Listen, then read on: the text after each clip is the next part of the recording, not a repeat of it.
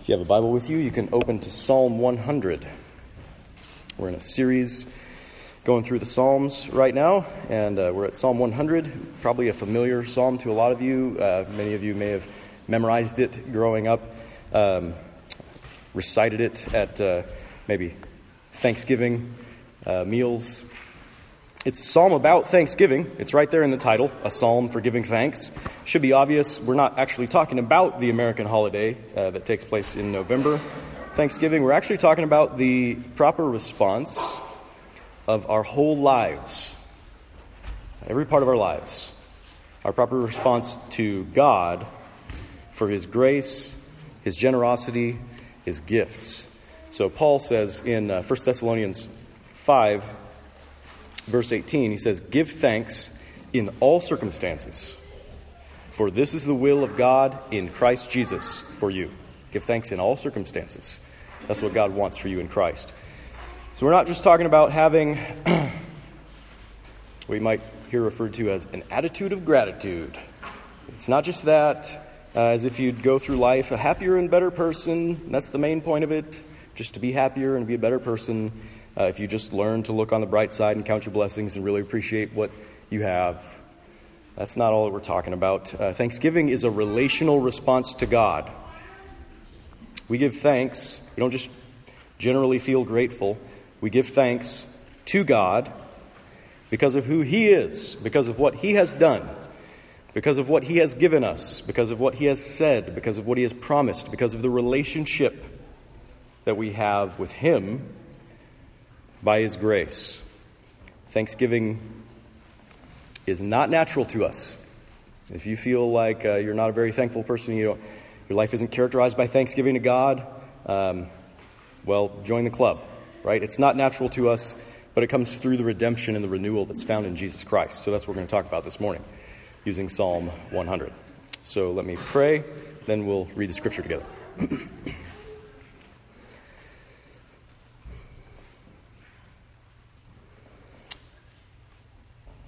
Father, it's a simple concept, the idea of uh, giving thanks to you,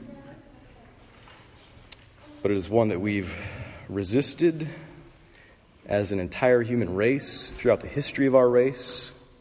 We resist it, we continue to resist the idea of uh, being thankful to you and giving thanks to you in our own hearts and in our own minds, in all of our lives. We pray that you would uh, make it possible for us to, to give thanks in all circumstances Use this word to shape us and change us and make us more thankful. We pray in Jesus' name. Amen. A psalm for giving thanks. Make a joyful noise to the Lord, all the earth. Serve the Lord with gladness. Come into his presence with singing. Know that the Lord, he is God. It is he who made us and we are His. We are His people and the sheep of His pasture. Enter His gates with thanksgiving and His courts with praise. Give thanks to Him, bless His name, for the Lord is good. His steadfast love endures forever, and His faithfulness to all generations. This is the word of the Lord. Thanks be to God. So, kids, uh, kids that are here, I've got a couple questions for you. Feel free to treat them as rhetorical, but if you would like to actually give a response, that's totally fine. But uh, this is mainly to help you pay attention at this point, especially my children over there. That's all right. Kids, couple questions. Do your parents teach you to say thank you when someone does something for you or, or gives you a gift? To, mastered you mastered it.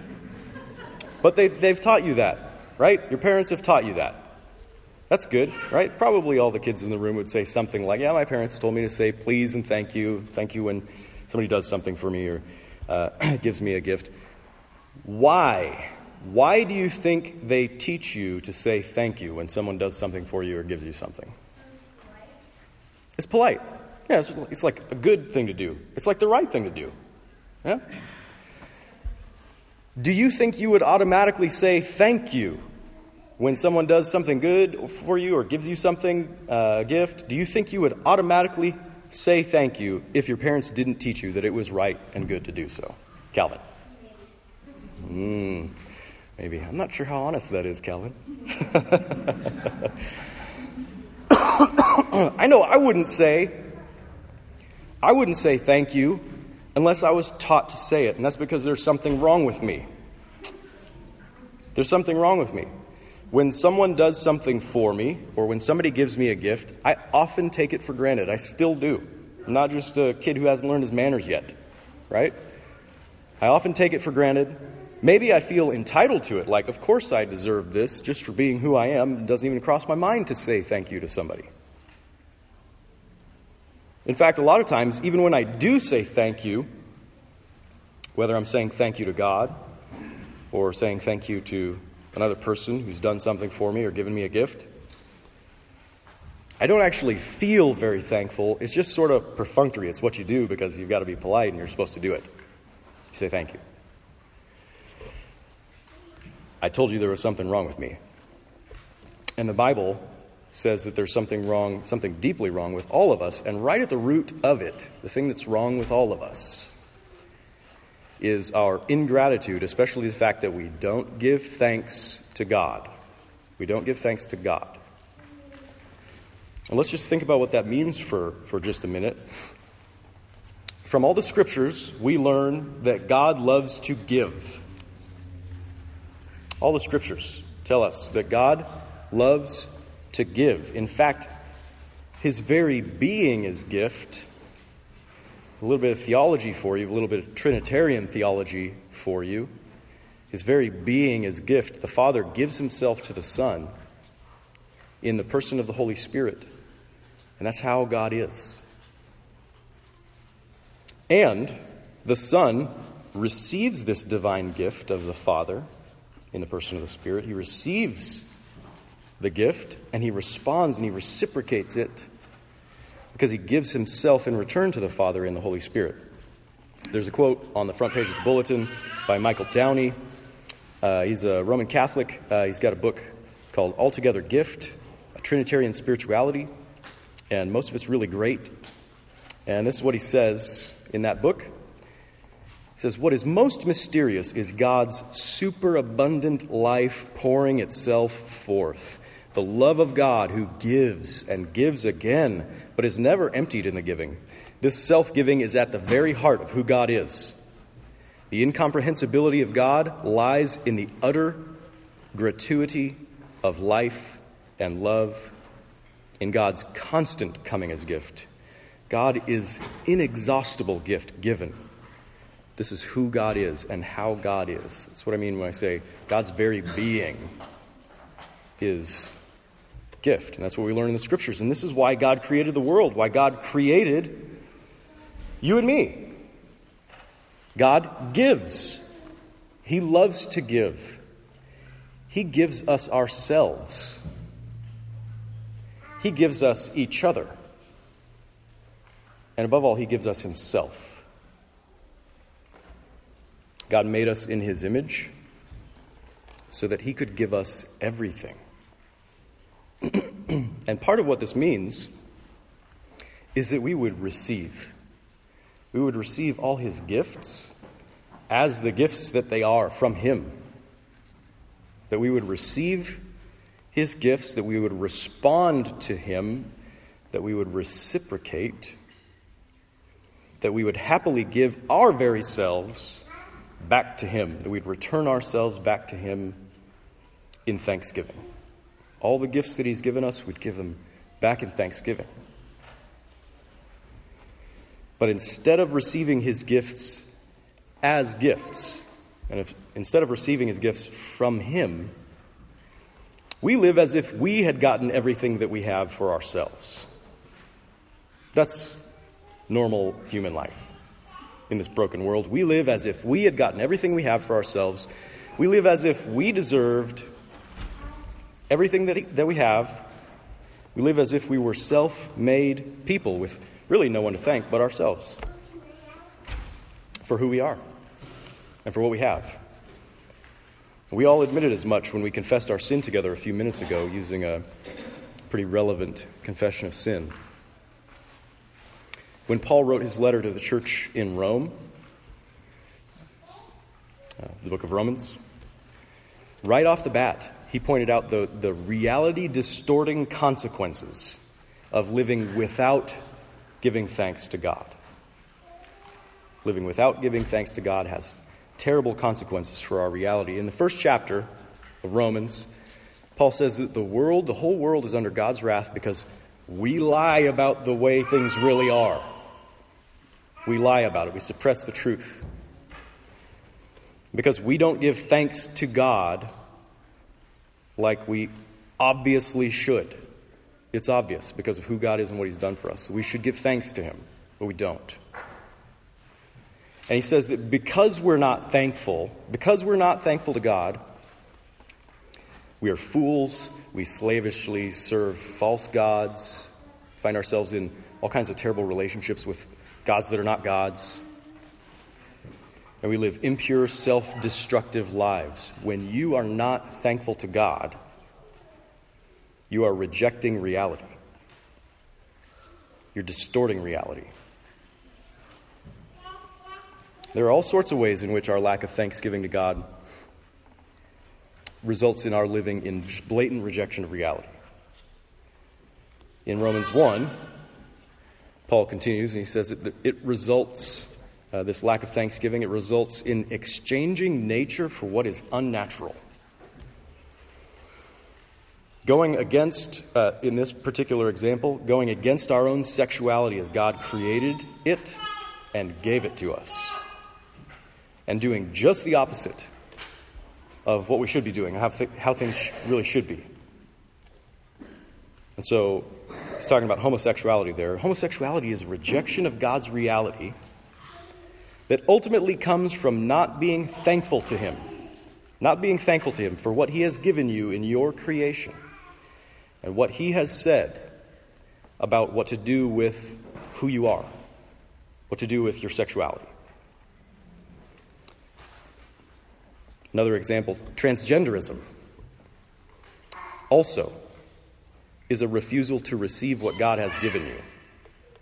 It's a, it's a refusal to receive your very self, your very gender, your very identity from God as the gift that He intended it to be to you. If you think you were born the wrong sex, the wrong gender, you don't believe that God's gift to you in your body was good. It's ultimately a problem of your thanksgiving to Him. It really is ultimately the problem. Please don't hear me, because I've used these two examples, please don't hear me condemning people who struggle in these two specific ways.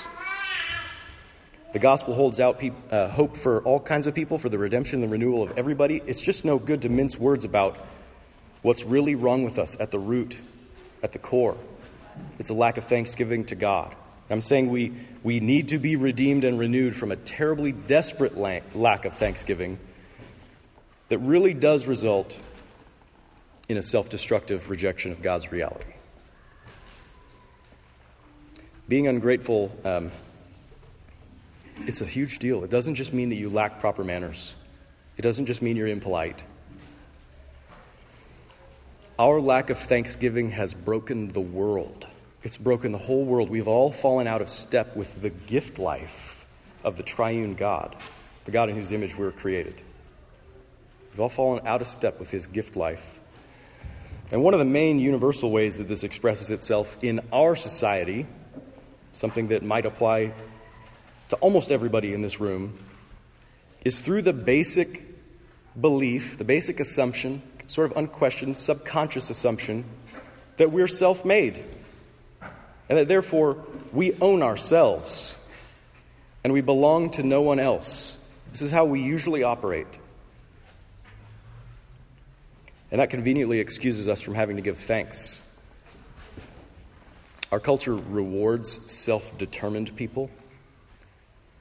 Our culture rewards self motivated, self sufficient people. We call self made people successful. They're the success stories in the culture. And we stigmatize, on the other hand, dependence. Dependence is stigmatized. It's shameful to be needy, needy or to ask for help. You don't want to be the person who's needy, who's dependent, who's a burden. It can be hard to say thank you when you've been conditioned to earn everything that you have. When you've been conditioned to feel the right to boast in everything that you have, as if you'd gotten it for yourself. But Paul writes, again, in 1 Corinthians 4, What do you have that you did not receive? What did you have that you did not receive? If then you received it, why do you boast as if you did not receive it? Really, everything we have is ultimately a gift from God. Everything. He's the giver of every good and perfect gift. In fact, your very self the fact that you are a recipient, that you can receive from God. Your very self is a gift from God who made you and who owns you. You belong to Him. Your very being comes entirely from Him as a gift. So, Luke Timothy Johnson, he's a commentator, he says, My existence is not something I have or possess, it comes to me. My existence comes to me without my having any say about it. It comes to me from another as a gift. My very existence. And that means not only are you not self made, you don't own yourself. You don't. You don't belong just to yourself.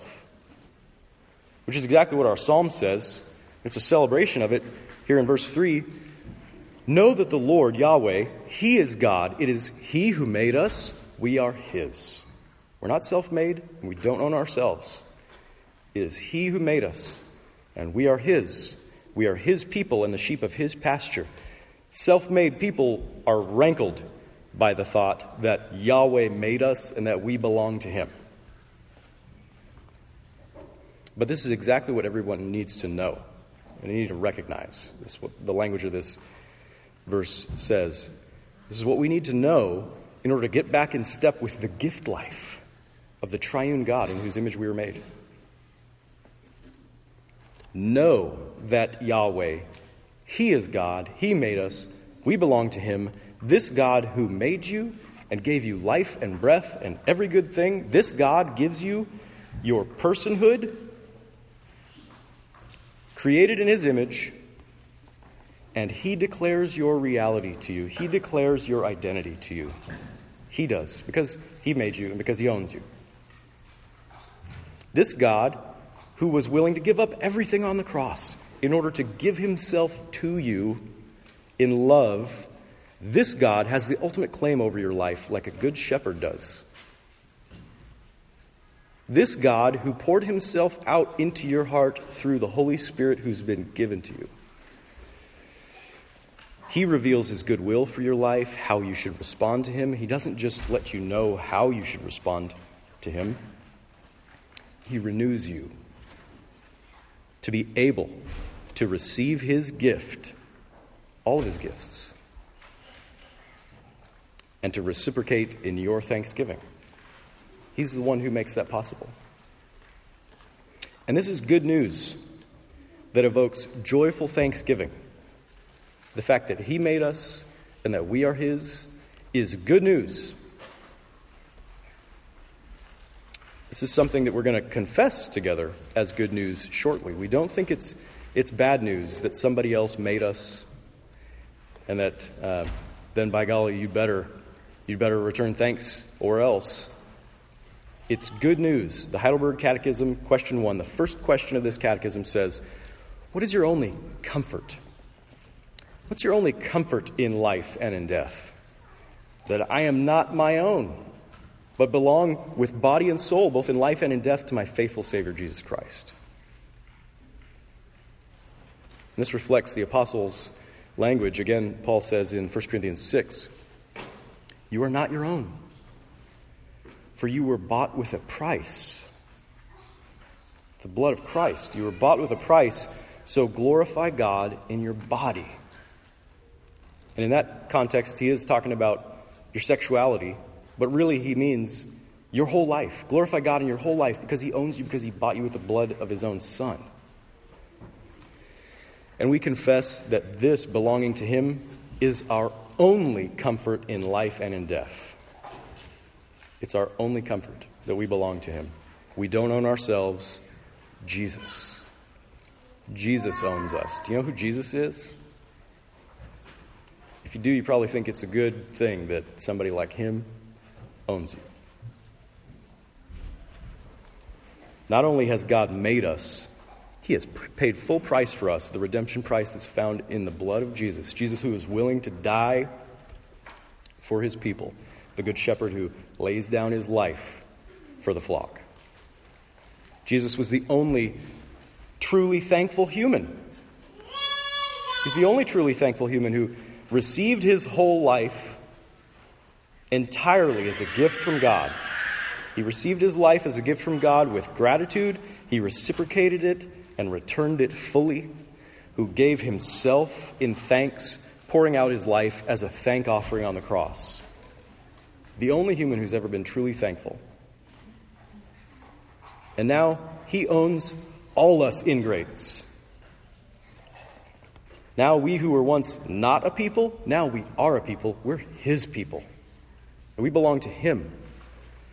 we belong to the good shepherd who loves us, lay down his life for us. He cares, cares for us. He really does.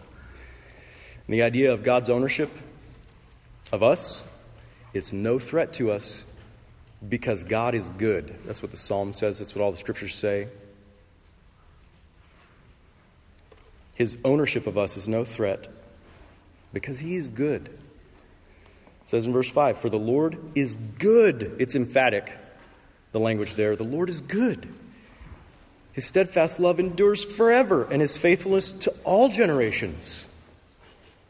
It's good to belong to Yahweh, to the triune God of ever giving love. It's good to belong to him. This is why we can joyfully give thanks to God, really, in all circumstances, like Paul says in all circumstances, giving thanks to God. That's why we can do it joyfully. Even when the circumstances of your life feel like God has given you a lump of coal, that's what your life feels like. Great gift. Thanks.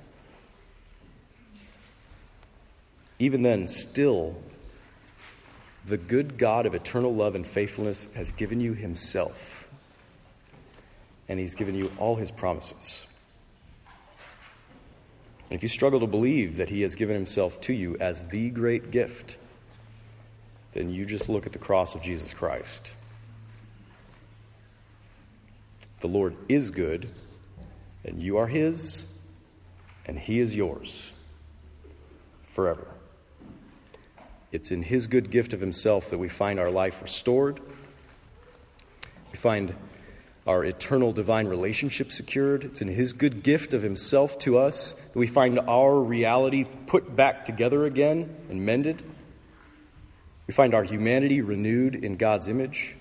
We find our joyful thanksgiving revived.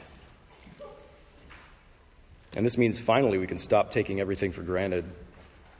We can stop living under the oppressive delusion that we are self made people and that you just have to be. We can receive all God's gifts as gifts, as truly wondrous gifts. And we can reciprocate in thanksgiving as we offer all God's gifts back to Him, even our very selves. So make a joyful noise to the Lord, all the earth. Serve the Lord with gladness. Come into His presence with singing.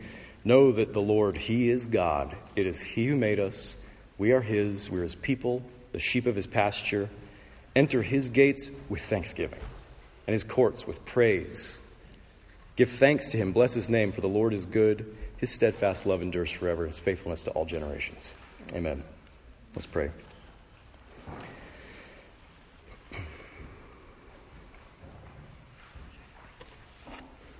Father, we do come to you in the name of Jesus, the one who is uh, perfectly thankful on our behalf. We want to be found in Him. We want His gift life, your gift life, to be renewed in us.